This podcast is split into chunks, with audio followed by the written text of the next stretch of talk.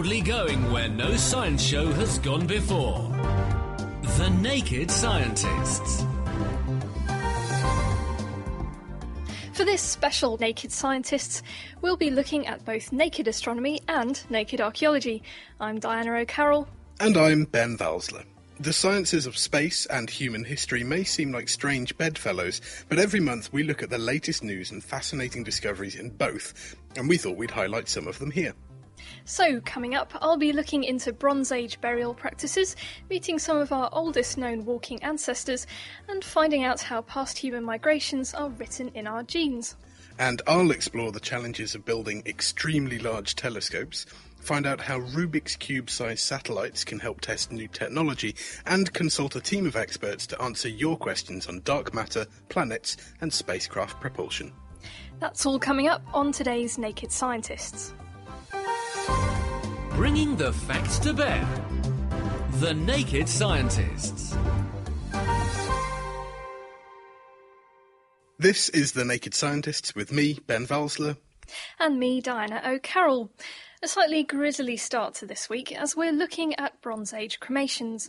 During the period, which spans roughly from 2000 to 700 BC in the UK, there was a fashion for cremating the dead.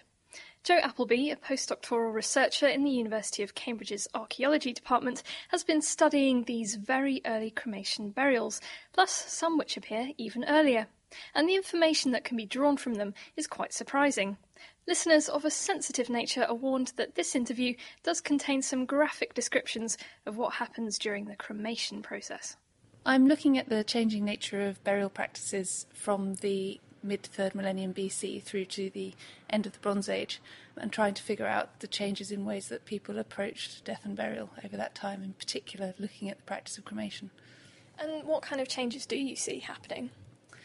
Well, during the beginning of the early Bronze Age, we see the first introduction of cremation as a burial ritual, and this is at first quite sporadic and only occurs occasionally. It then, as the Bronze Age progr- progresses, becomes the most common form of burial, and then eventually, uh, the, towards the end of the Bronze Age, we find that formal burial rites almost disappear from the landscape. We find occasional burials, but the majority of the human remains we find are as isolated deposits within settlements. And in fact, we're not very sure what was happening to the majority of dead individuals at all. And do you have any ideas as to why these changes were occurring? Well, that's the interesting thing, and what one of the things that my research is aiming to investigate.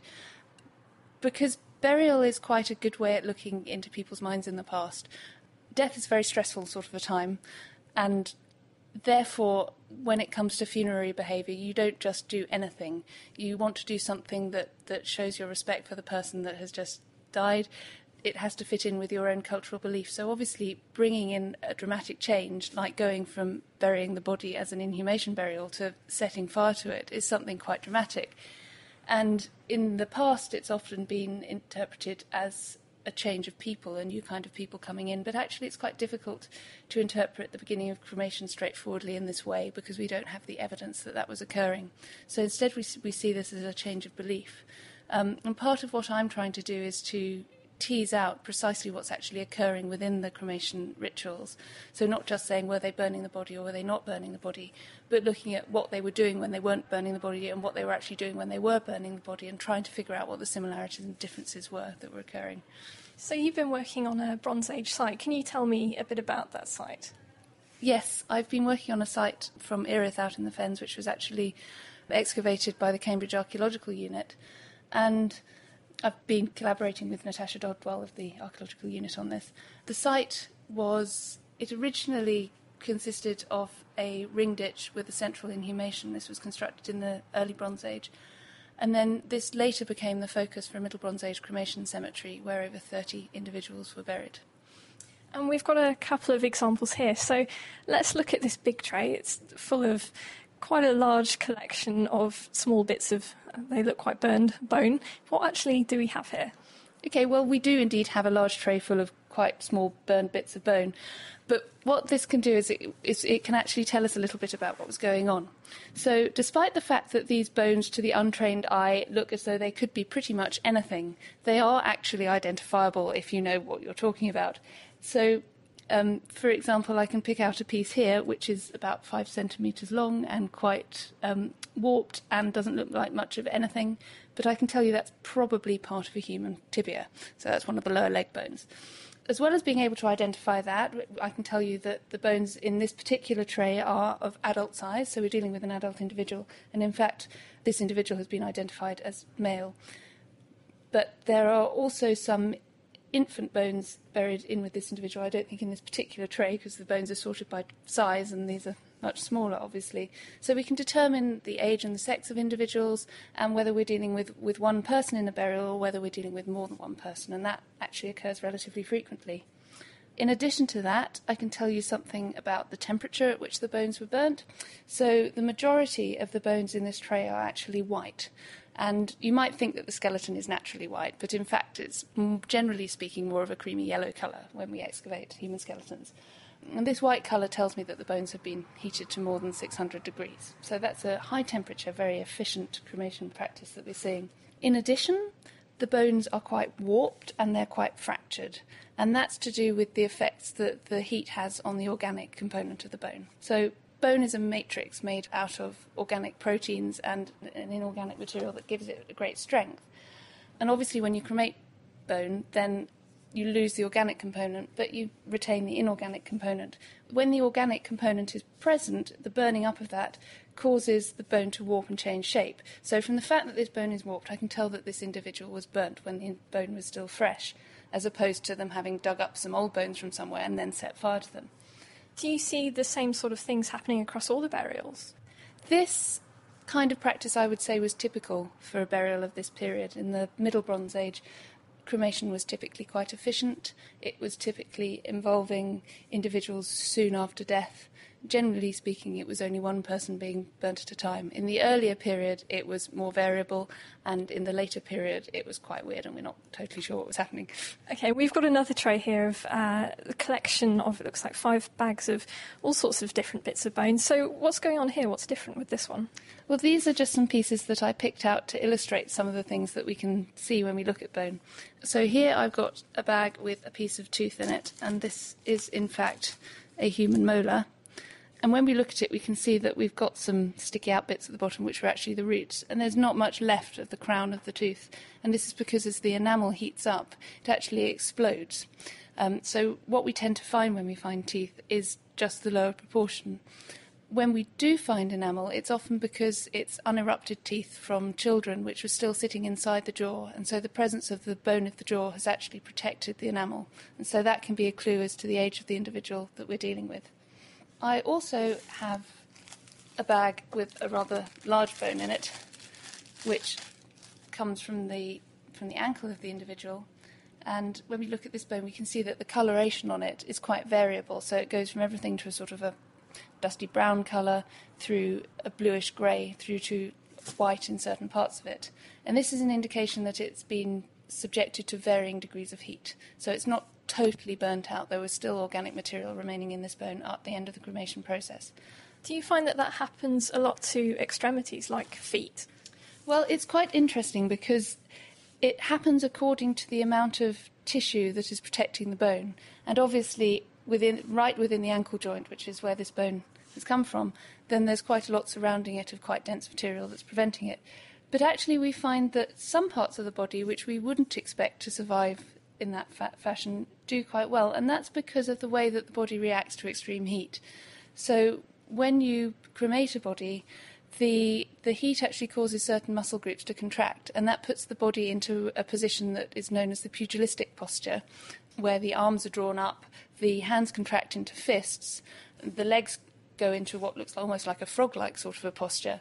And this means, for example, that the very ends of your finger bones, which you might expect to be burnt very early in the process because there's not much flesh around them, actually, when they're drawn into the fist, then they're very much protected. And so they're one of the last bones that, that burns. So here I've actually got the very end finger bone from somebody's hand that survived the burning process quite well. Oh, it's absolutely tiny. It is incredible that something so small has survived. Yes, and of course, sometimes what happens is that is that these smaller bones actually fall off and through, fall through the pyre, and that can be another reason why they get protected and don't get burnt up so much. And these bones are all several thousand years old. So, how is it that they can survive even though they've been burned quite heavily and then presumably interred in the earth? Well, we have a slightly strange idea about what cremated bone ought to look like because when our beloved relatives sadly die and we take them down to the local crematorium, what we get back is an urn full of tiny, unrecognisable ashes. That's not actually what you get at the end of the cremation process. What you get at the end of the cremation process is essentially a skeleton where some of the bones are a bit fragmented, but they come in very large pieces. And because they've been burnt, they're brittle, but they're still very recognisable. And in modern crematoria, they actually have a special machine that, that breaks up the bones into a powder so that you cannot recognise any specific part of your relative if you decide to scatter the ashes, because that would obviously be upsetting for you. So these individuals in prehistory would have gone into the ground in really very large pieces. And whilst they don't survive complete, they survive reasonably well. And in fact, cremated bone actually, in many conditions, survives better than uncremated bone. So, if you want someone to find you in a few thousand years and you're currently in a temperate climate, perhaps the best option is to get cremated the Bronze Age way. That was Jo Appleby from the Department of Archaeology at the University of Cambridge. So cremation actually helps to preserve bone, and I would have thought it would be quite the opposite. But moving on to the first bit of astronomy in today's show, Douglas Adams found a very good way to describe how big space is. He said, Space is big. You won't believe how vastly, hugely, mind bogglingly big it is. I mean, you may think it's a long way down the road to the chemists, but that's just peanuts to space. In order to see into the far corners of space, to make the invisible visible, we need bigger, better, stronger telescopes. But building these presents a number of engineering challenges, as I found out from Professor Colin Cunningham from the UK Astronomy Technology Centre. Well, we've been building telescopes for 400 years, and gradually they've got bigger and bigger. And it's usually been driven by what technology is available. So Galileo started off by using sort of spectacle lenses and a cardboard tube, and we've now gone to building sort of 8 to 10 metre mirrors, which have given us a fantastic new view of the universe.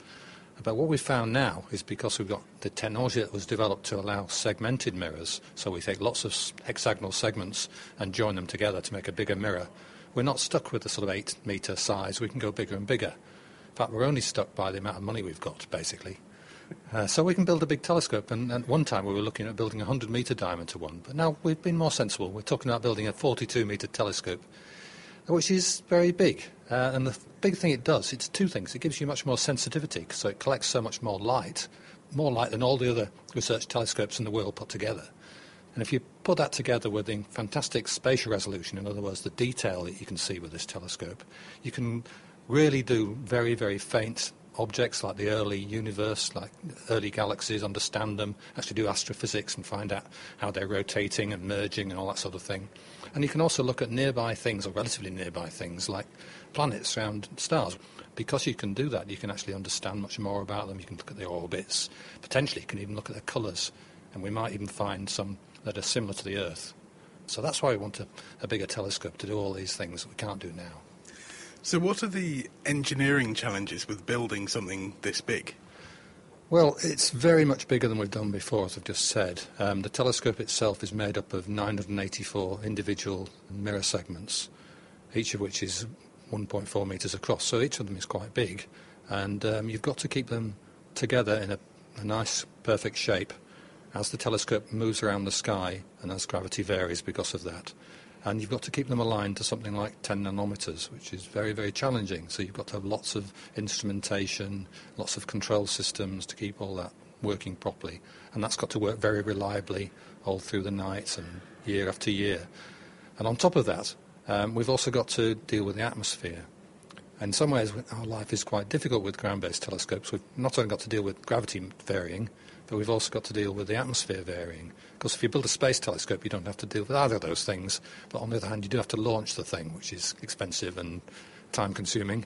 So, what we think we can do on the ground now is by using something called adaptive optics, we can get over the limitations of the atmosphere. The atmosphere moves around and blurs the images, but we can measure the amount of blurring by looking at a natural star and measuring the wavefront from that star, or we can put an artificial star about uh, 90 kilometres up in the sky by using a laser, and we can measure the wavefront from that. If it's distorted, we measure that distortion, and then we apply the opposite of that then we've got effectively a perfect image. And this means we can get fantastic image quality, which um, you couldn't do in space because you couldn't ever launch a big enough telescope. We've had segmented mirrors, these hexagonal Yes. uh, individual mirrors, for a while. Can we just scale up the technology used there, or does the sheer size of this present a whole unique set of challenges? It's pretty much the same technology. The big problem is just the scale of it, really. The current biggest telescope in the world with segmented mirrors are the Keck and the GTC in Canary Islands. They've got 36 segments. Making one of those segments at the moment takes about six months. So it's actually the manufacturing process. If you multiply six months by 984, you realise we're not going to be building this telescope in anybody's lifetime. So we've got to make one of these mirrors, basically one a day. So we need new technology to do that. And we've got new technology actually in the UK. There's a consortium of organisations working in uh, North Wales at the Optic Technium that are making prototypes for this telescope now. And uh, they've got some new technology that allows us to do it much quicker so that the telescope is possible. Do we also have to find new materials to get over some of these challenges? I assume that these mirrors aren't the sorts of mirrors I have at home, a sheet of glass with a very thin film of aluminium on the back. Well, strangely enough, they are pretty much. it's better glass than you've got on your mirror in your bathroom. It's low expansion glass. It's quite um, tricky to manufacture, but it's the same thing that people have been using for about 150 years, really. It's a glass ceramic with a coating of of generally silver these days as opposed to aluminium. And we've looked at new technologies, new materials like silicon carbide compounds and composites and even, even um, carbon fibre composites. And they do give you some advantages. They're usually a good deal lighter, which means the rest of the structure can become a lot lighter as well. But the general feeling is that uh, they're not really there yet. And the conventional glass ceramic coated with aluminium or silver held on a steel structure is actually the best thing to do. Can we apply any of the lessons that we've learnt with this to more mundane things? Uh, we certainly can, and we already are doing. Um, the adaptive optics technologies that we use to correct the images from the sky can also be used to correct images used for looking into your eye, so looking the other way.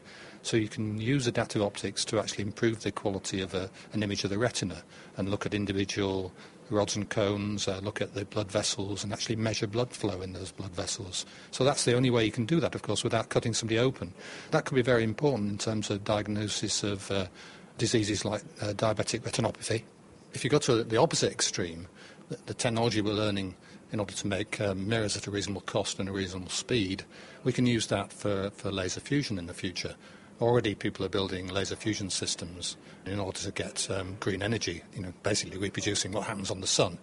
There's no radioactivity, there's no carbon emission, and you get uh, almost an infinite supply of energy. If this works, this could save the planet. And we can do this using the technology we're developing for astronomy. So that's t- pretty good, if you ask me. Colin Cunningham explaining how technology developed for stargazing may help to see inside your eyes or provide ways to generate clean electricity, as well, of course, as seeing further into space. So, do astronomers get telescope envy? Well, I think that many of them would claim that it's not how big it is, but it's where you put it that counts. For example, there are only a few sites on Earth good enough to detect much in the way of infrared radiation from space. Our atmosphere absorbs too much. So you either have to get above much of the atmosphere, like in the Atacama Desert in Chile, or even out into orbit. So where you put it really is more important than size. Indeed. Lifting the lab coat on the world's best science.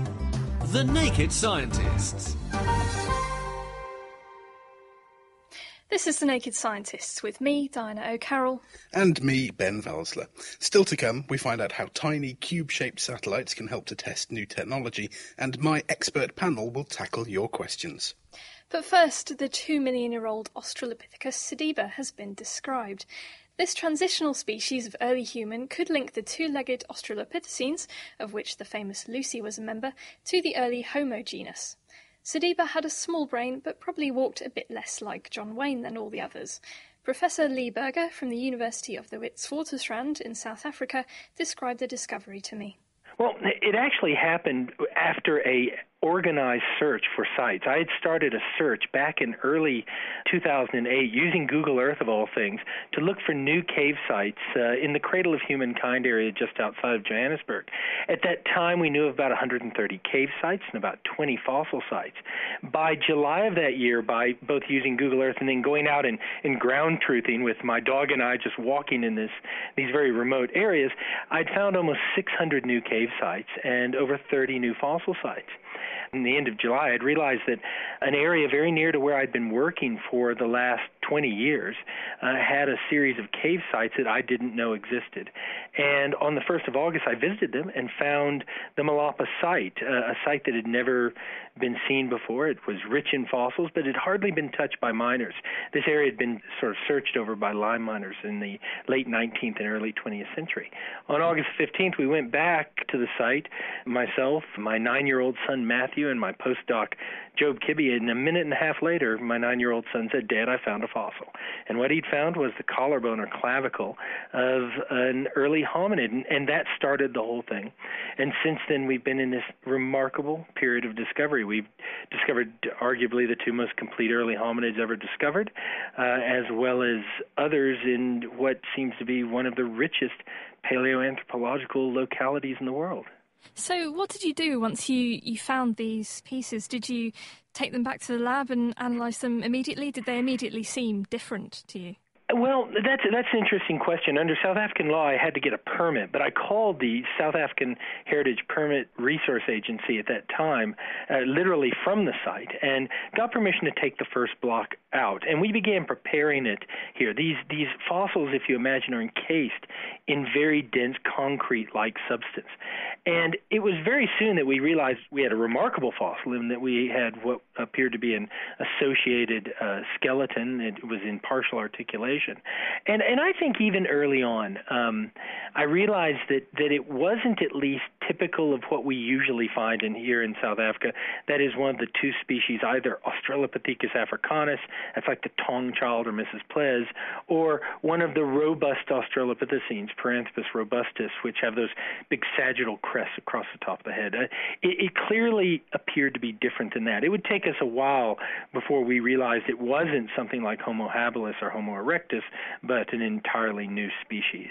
And how long did it take to come up with that conclusion to compare all of the species? Um, eh, well, in our eh, that first discovery was a little over 18 months ago, and once we had the skull, and I discovered the skull in March of 2009, we had enough at that point, as we had two skeletons emerging from the rock, that that we could compare it with everything that had been compared. And I think the the really the the turning point was when my team and I were in uh, the Kenyan National Museum. We just finished looking at all the Homo habilis material, all the material that had been attributed to some of these later Australopithecines, and we realized that that that what we were looking at was just not found in the range of anything that had been discovered. And we also began to see how unusual it was in its patterning to other early hominids. So tell me why is this important? Where does it fit in the grand scheme of things? Well, you know, eh, firstly, these are, are probably the rarest sought after objects on Earth, and and to have found literally hundreds of remains of them representing a relatively small number of individuals, well, that that really gives us an unprecedented look into any period in, in in human evolution. But of course, this occurs at a critical point in human evolution, right around two million years. In fact, these are are dated to between 1.78 and 1.95 million. In fact, closer to 1.9 1.95 million years. And that has been a great missing area in the fossil record. Literally, there are only a few dozen fossils, most of them very, very fragmentary from that time period, but it's a critical time period. It's the period between where uh, we have things like Lucy or Littlefoot or Mrs. Ples, these Australopithecines with their relatively long arms and short legs and not moving the way we do, really almost apes that walk on two legs and then the emergence of, of what we call Homo erectus, that is something that is clearly very close to a direct ancestor, if not a direct ancestor of ours. And it carries our body plan, a relatively large brain, small dentition, and an advanced face. Well, Sediba falls right in the middle there, and it interestingly carries combinations of both ends of that spectrum. It has these long orangutan like arms, short, powerful hands, however, and long legs and a very advanced pelvis. In fact, a pelvis very similar to a Homo sapiens or Homo erectus. Its face is very advanced, its dentition is small, but also has a very small brain like an Australopithecine. So it's a mix of characters that appear to be uh, both uh, descendant from those earlier hominids and unique and derived to things like Homo erectus. The thing that struck me was that about, I think it was nine years ago, another fossil turned up in Georgia, which was supposed to be sort of similarly intermediate. So, how do you think these two relate to each other, if at all? How can you even compare them? Well, uh, Dmanisi is is a, an intriguing question and has been. Some people have said it's an early Homo erectus. Some people have said it's an absolutely unique species. And I think that that's exactly where we should be comparing uh, Australopithecus sediba next, because anyone who looks at them can see a lot of similarities in the face uh, to Dmanisi. Dmanisi does have a larger brain than ours. Uh, it, it does seem to be derived a little more towards Homo erectus, or at least on its own pathway in that direction. Um, but uh, you know, I think Sediba might make a very good candidate ancestor because the big question was where did Dmanisi come from? It didn't look like a descendant necessarily of Homo habilis or Homo rudolfensis or some of these other things. And, uh, and, and seven thousand miles away as well. Well, but but you know, one of the big issues had always been that that one of the problems that people had with Dmanisi and even later things like Flores is you didn't have an ancestor that appeared to be a facultative biped, something that had come down onto the ground. The one thing with Sediba's long legs and advanced pelvis, it's clear it's a very good walker and and it's the kind of thing that could be the type of hominid that that expands throughout Africa and potentially would give rise to hominids that could leave Africa. And so, do you think there's anything else that might be in this area where you found Sediba? Do you think there's more possibility of similar finds? Well, I, I, I can answer that that that that's not even a question. In fact, we have uh, at least two additional skeletons coming out, and we haven't dug yet. The the site is remarkably rich. It's a moment in time. It's an extraordinary taphonomic event, and it continues to give us a, a really remarkable record of, of this species. It seems hard to imagine so many different species of early humans with vastly different brain sizes, different teeth, and even different walking styles, all living on the same planet at once. That was Lee Berger of the University of the Witwatersrand, where he's reader in Human Evolution. I had the good fortune to meet Lee Berger back in 2007, visiting him in his office in South Africa. He's got the most amazing collection of fossils telling the story of our evolution. Once again, changing the subject and bringing us right up to date, the UK Space Agency have recently announced a pilot programme inviting companies and academics to devise innovative ideas for payloads to be launched on a tiny cube shaped satellite called a CubeSat. To find out more, I spoke to Dr. Chris Castelli, Head of Space Science Projects for the UK Space Agency. A CubeSat is, as the name implies, it's a very small satellite. The basic CubeSat is, is cube shaped, so it has dimensions 10 by 10 by 10 centimeters, and it's a fully functional satellite. The sort of CubeSats you can buy are made out of standardized parts. So, this is perhaps one of the most important things to understand. The, the standardization allows lots of suppliers worldwide to make the various components for the satellites, and, and you can source these and build these into a standard structure, which um, is the CubeSat. So the, the basic building block, the 10 by 10 by 10 cube satellite, is called a 1U. You can make bigger CubeSats. You can go to a 2U, and I think probably the largest size is a 3U, and as the name su- suggests, it's a, it's a sort of oblong-shaped satellite, which is three units long they're really tiny. When reading about these, I was picturing something perhaps the size of a, a desktop computer or something around right. that size. But these are really very small, aren't they? They, they are extremely small. You know, a basic one unit CubeSat could only weigh uh, just a few kilograms. And you know, a lot of people have said, well, what what can you do with something so small? And and I, I think this is where innovation comes into the equation, if you like. You know, if you look at the power of, of, the computing power that is that is available in your average mobile phone these days, it gives you an idea of the sort of sophistication that you can pack into a small unit now. What is happening worldwide is people are realizing that with very small satellites and advances that are made in, in microelectronics, putting those together forces people to think about clever ways of doing things where you're limited in terms of mass and power and volume that you have. But nevertheless, you can actually do some exciting sort of things with them. So, what we envisage is using a CubeSat as a, a vehicle, a platform for rapidly testing new technologies in space, for example, where you wouldn't have to go through the more classical route, which takes a very long time of ground based qualification and, and testing and more testing before you, you get to to really prove a technology is ready to go on a on a very expensive multi million dollar satellite. You can use a CubeSat as a way of getting an in orbit demonstration very quickly, very cheaply, and very effectively. What sorts of technology can you demonstrate with a CubeSat? If we take the area of space science, for example, future missions that are going to, to the planets, to Jupiter, for example, or other planets, want to use more sophisticated plasma and magnetospheric instrumentation. They're very sophisticated, they use new technologies, and a CubeSat, even though it's got small dimensions, could be used to test a new generation, for example, of plasma sensor and get some in orbit verification of how it survives the extremes of space environment. So just putting a new technology into orbit would be one way of, of using a CubeSat platform. It gets it into orbit in the environment of space, in the radiation, the cold, and the uh, the harshness of space, the vacuum of space, and you can get some real in orbit understanding of how it's performed. The other application of CubeSats is that um, you can fly many of these. So what people are thinking about doing is is flying hundreds, well, certainly tens of CubeSats into a sort of constellation of small satellites going around the Earth. And you can actually, with the advances that are made in imaging sensors, you can get very powerful sensitive imaging sensors with optics into, say, a 3U CubeSat.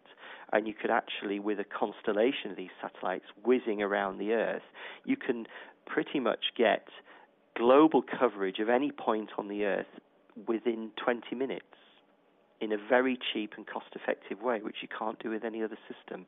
So people are talking about launching, you know, maybe 60 or 70 of these things in orbits that swing around the poles of the Earth.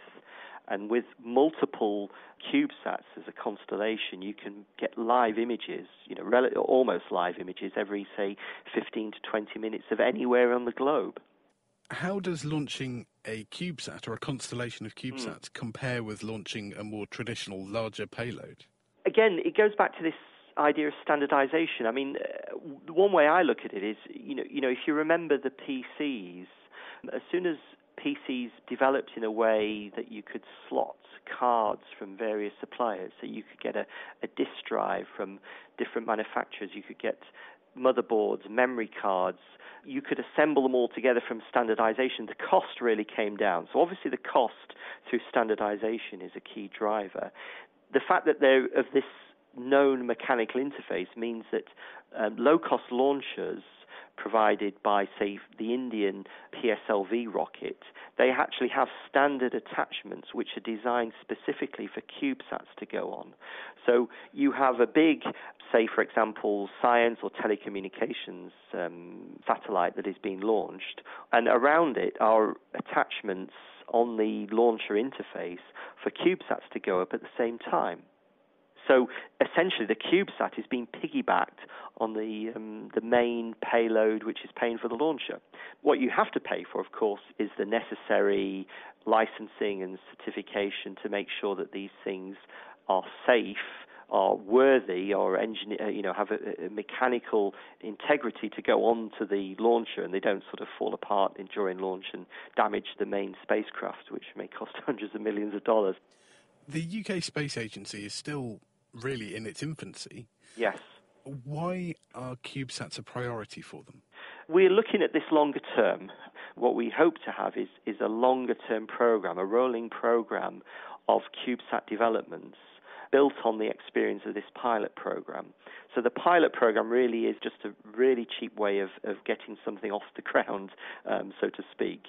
What we want to do is have a long term program of maybe one or two CubeSats every year to 18 months then therefore have a rolling call of ideas. We could even have, for example, specific CubeSats which are just targeted at, at education, at schools, colleges, and universities, where students and teachers get together with help maybe from industry and from the CubeSat providers to put little experiments on board. So they act as a vehicle for inspiring and also training um, young engineers of the future.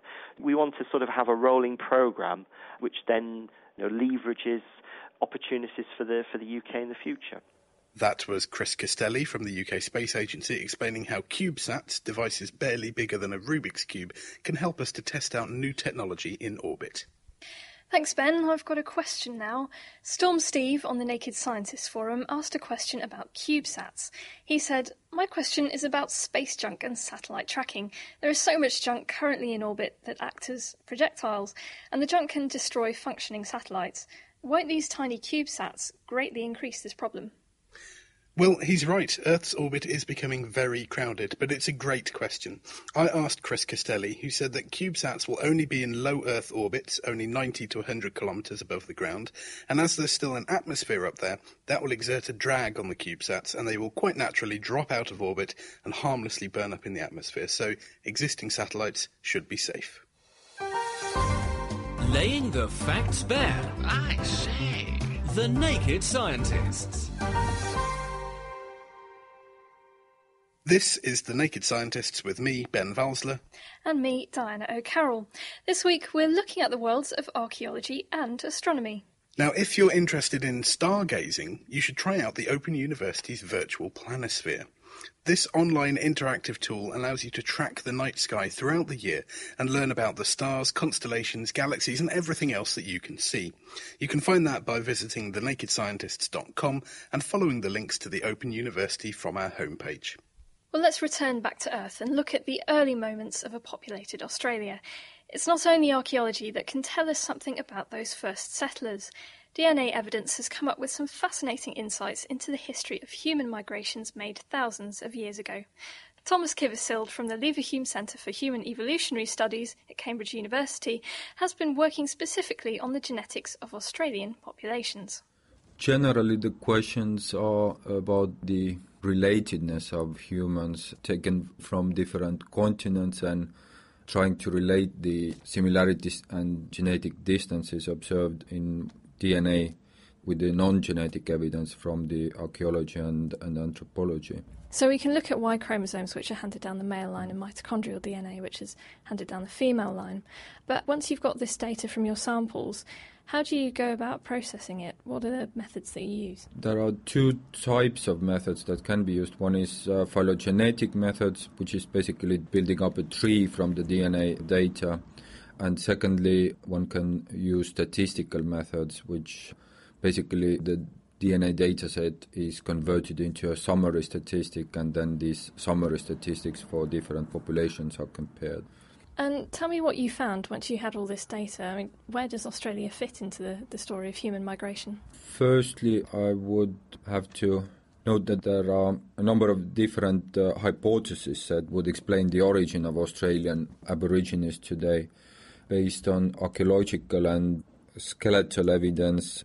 Some authors have suggested that there is a possible continuity of the archaic hominin species in Australia because the, some of the skeletal sites show the presence of archaic features and and secondly, some authors have argued that the Australian Aborigines originated through a rather recent migration from the Indian subcontinent.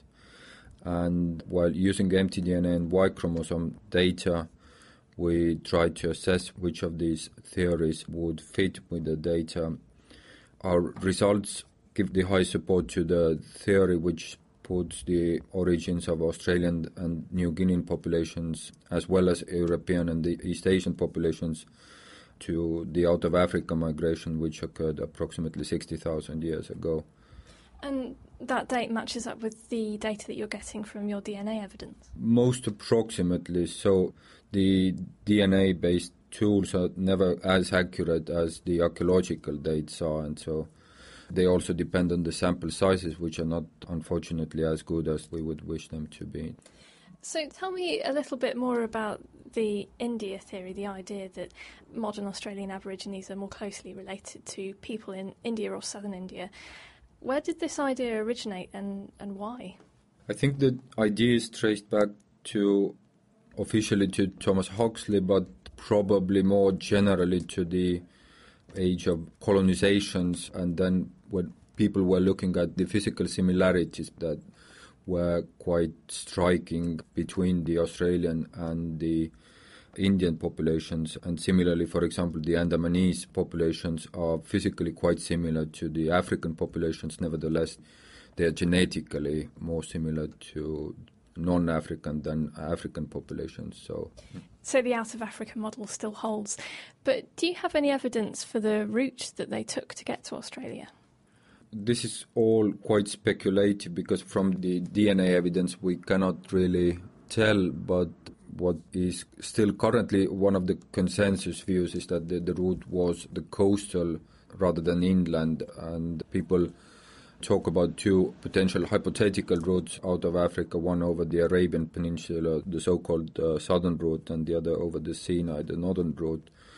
Hopefully, the evidence would be found at some point that would definitely be archaeological rather than genetic, because f- from the study of, of modern day populations, such questions cannot be solved in sufficient detail.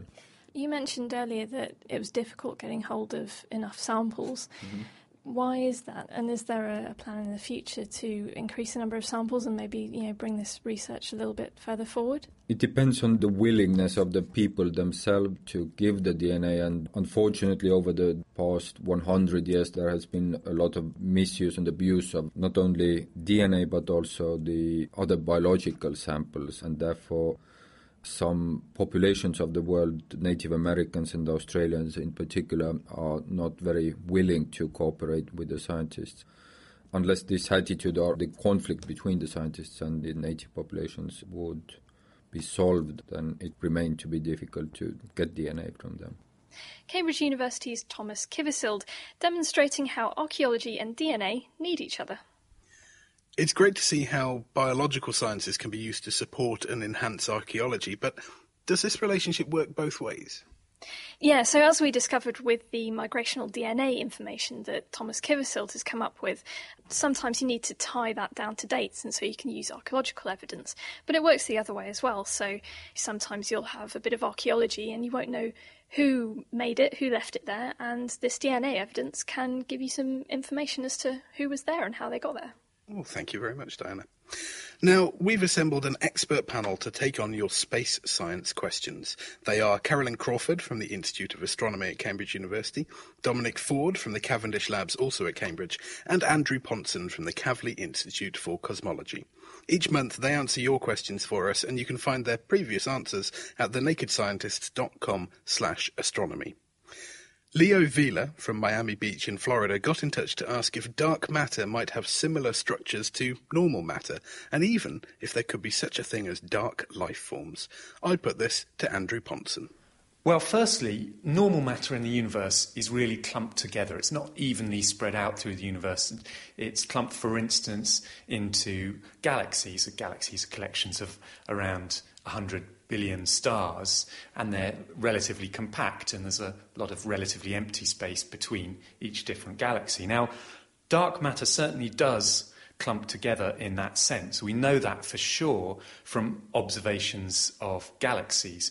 This was, in fact, the, the original evidence for dark matter, looking at the way that material like stars and gases moving around in galaxies and inferring from that the strength of the gravitational field in galaxies, and from that inferring how much stuff there was there. And, and that's how we knew that there had to be dark matter. And in fact, because there's so much more dark matter than normal matter in the universe, there's around five times more dark matter than, than normal directly visible matter, its clumping is incredibly important in terms of determining the kind of structures that form in the visible universe, uh, and the existence of galaxies effectively owes itself to dark matter. So, in that sense, there are structures in the dark matter that are similar to the ones you see directly in the normal matter. Now, on another level, though, we, we don't really know what dark matter is. And so when we're talking about dark matter, we tend to be modeling it subject to some simple assumptions about what it's doing. And you get the best results for the evolution of the universe matching what we see uh, in the real universe when you model the dark matter as completely non interacting except through gravity. So, other than the gravitational force which it exerts and which it's also subject to, it's not subject to any other forces. For instance, um, the electromagnetic force, which normal matter is subject to. And in fact, the really interesting structures in normal matter arise through things like the electromagnetic force. And all of chemistry, for instance, and therefore life, really arises through forces like the electromagnetic force. And for that reason, the evidence at the moment would suggest that you can't have really complicated structures that would be required to create what you might describe as dark life forms. So, most likely, there's nothing quite that interesting going on in the dark sector. But until we really know what it is, we can't say for absolute definite. We've had a question from Dave Green that I'll put to you, Carolyn.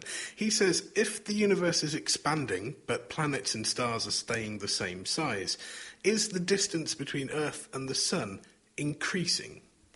Well, this is going not so much from the effects of dark matter on our solar system, but looking at more the effects of dark energy. So, staying on the dark side, I mean, space is expanding, and it's carrying the galaxies along with it for the ride. They're all receding from us, and we think they're being pushed apart by a force that we call dark energy. And this is currently accelerating the expansion of the universe. But the curious thing is that this dark energy, whatever it is, is a property of space. So the larger the distance between bodies, the stronger the push to drive them apart. Conversely, gravity, which we're a bit more used to, is a property of matter. And it's a pulling force, so that opposes the expansion. And gravity, the gravitational pull, is stronger the more mass that's there and how close you are to it. So, whether the pull of gravity or the push of dark energy dominates over a given region of the universe depends on how much mass is there and how widely separated it is. If you're far apart, the push of the dark energy wins, but if they're close together, gravity's going to dominate. And you have to remember, in astronomical terms, our solar system is absolutely tiny. The planets and the sun and all the constituents of our solar system are very close together, and there's no question that gravity wins in that circumstance. And even on the scales of the galaxy, gravity is the dominating force. Even between groups or clusters of galaxies, gravity is gluing them together. And you're only going to get this expansion of space on the very largest scales where you have sufficient space that the dark energy can dominate. And finally, a question from Ben Lucky, which seems appropriate because it's the 50th year of the laser, and on the Naked Scientist show recently we were looking at laser technology. But he wants to know if you could use a laser to propel a spacecraft. Well, yes, in theory you could.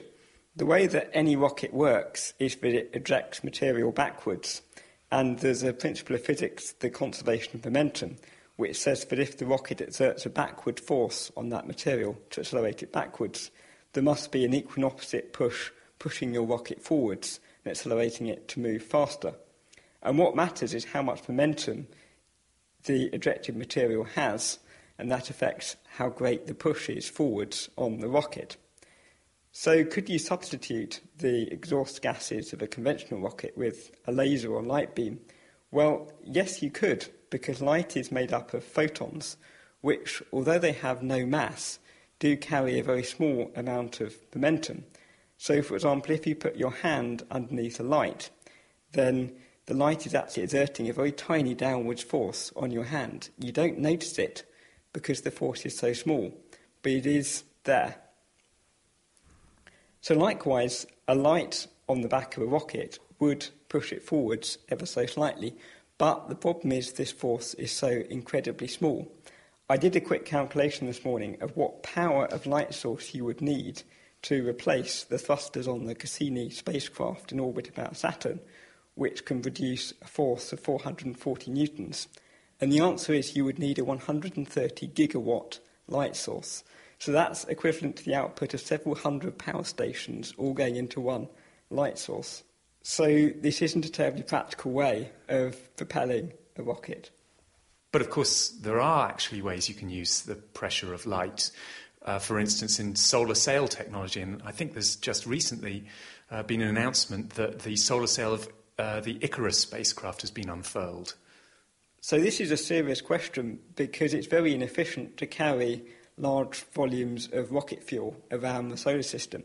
And so people are continually looking for new ways of controlling spacecraft. And solar sails are one promising idea.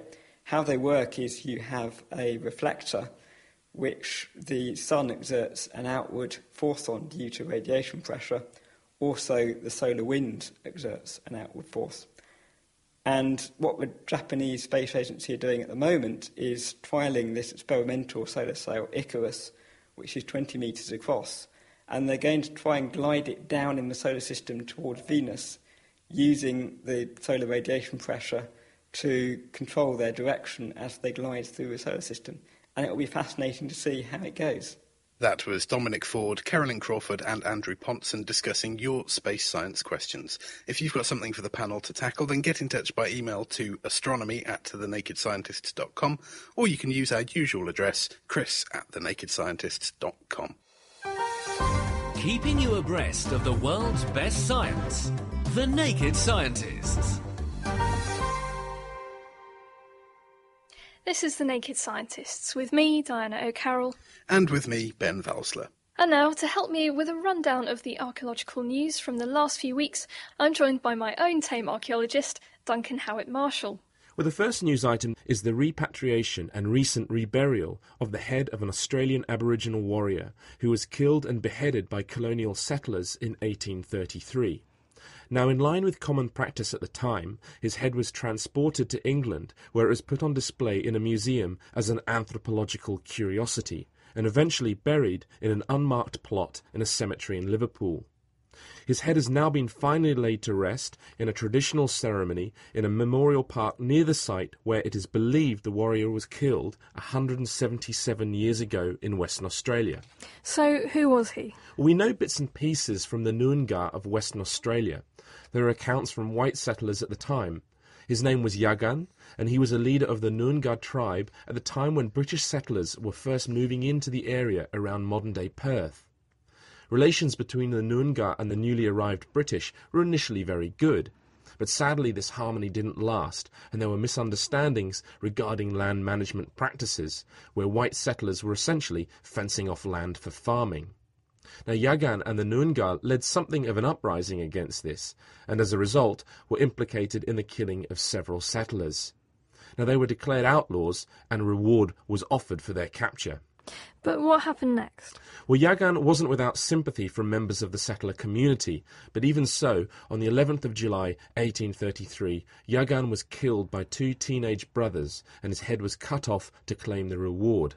Now, the head was transported to England and eventually put on display in Liverpool Museum. Okay, that sounds more medieval than 19th century, but what's happened since then? Well, the Noongar people have been campaigning for the return of Yagan's head since the early 1980s, entrusting tribal elder Ken Colbung with the task of locating the head in England.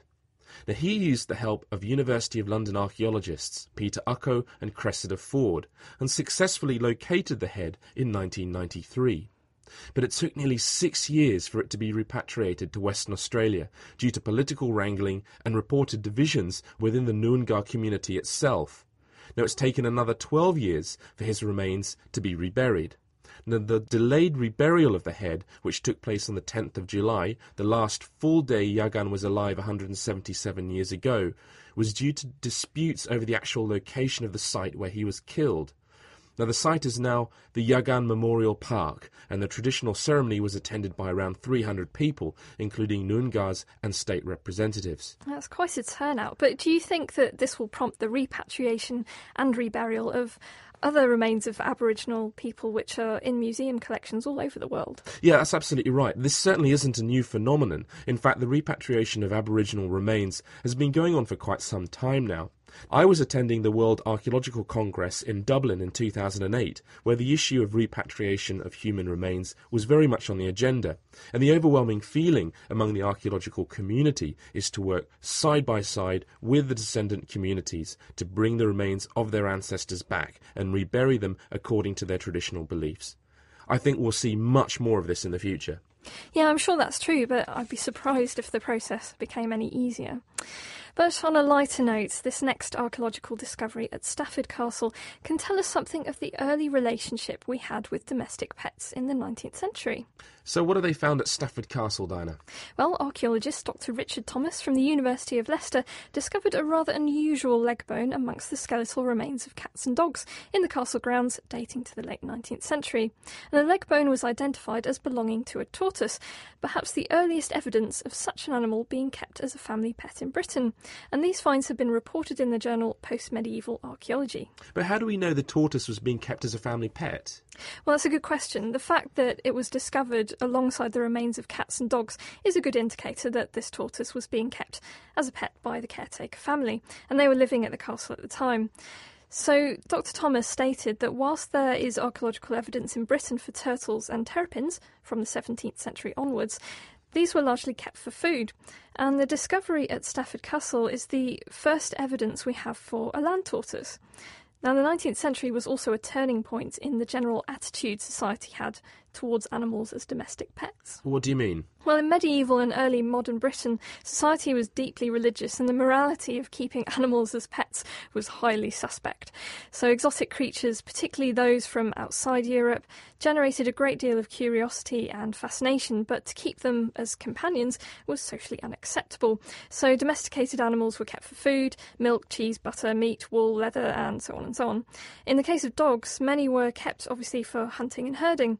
However, things began to change in the 17th century with the dog loving Stuart kings. Oh, yes, I love those 17th century portraits of members of the House of Stuart sitting alongside their fluffy eared King Charles Cavalier spaniels. Exactly right, and dogs especially were seen as wonderful companions to have around the house or in their case the palace, and so certain animals were now seen in a different light. And the famous 19th century sculptor Joseph Gott created a number of very sentimental sculptures of animals, and in 1822 the British government passed the Richard Martins Act, which prevented cruelty to farm animals.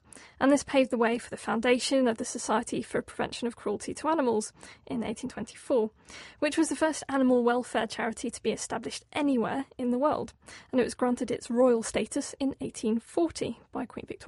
What an incredible achievement, and something that I think we should all be very, very proud of. I guess the founding of the RSPCA set into motion all kinds of wonderful movements around the world dedicated to animal welfare issues that continue on to this day. But what of our tortoise bone at Stafford Castle? Well, tortoises were unusual, but it was this age old fascination with the exotic that made them desirable as pets around this time. But sadly, their popularity in the 20th century meant that thousands of wild tortoises were transported from the Mediterranean and North Africa to the UK, but they suffered terrible conditions, only to end up as pets in households which couldn't look after them properly. It was only with European legislation in 1988 that made the trade in wild tortoises illegal. So there is a happy ending. Thanks, Duncan. A very happy ending indeed. And that's all we have time for on this week's Naked Scientists. Next week, Helen Scales and Sarah Castor Perry will be taking us beneath the waves for an ocean science themed show. They'll be looking at how climate change is already affecting marine life at the poles and what the future impacts of the Gulf of Mexico oil spill might be. If you'd like to find more astronomy news, questions and interviews, just visit thenakedscientists.com slash astronomy. And of course, there's more archaeology, and that's at thenakedscientists.com forward slash archaeology. The Naked Scientists was produced by Chris Smith and presented by Ben Valsler and Diana O'Carroll. It was produced in association with the Open University. To discover a whole range of science content, including lots of interactive features, log on to thenakedscientists.com and follow the links to the Open University.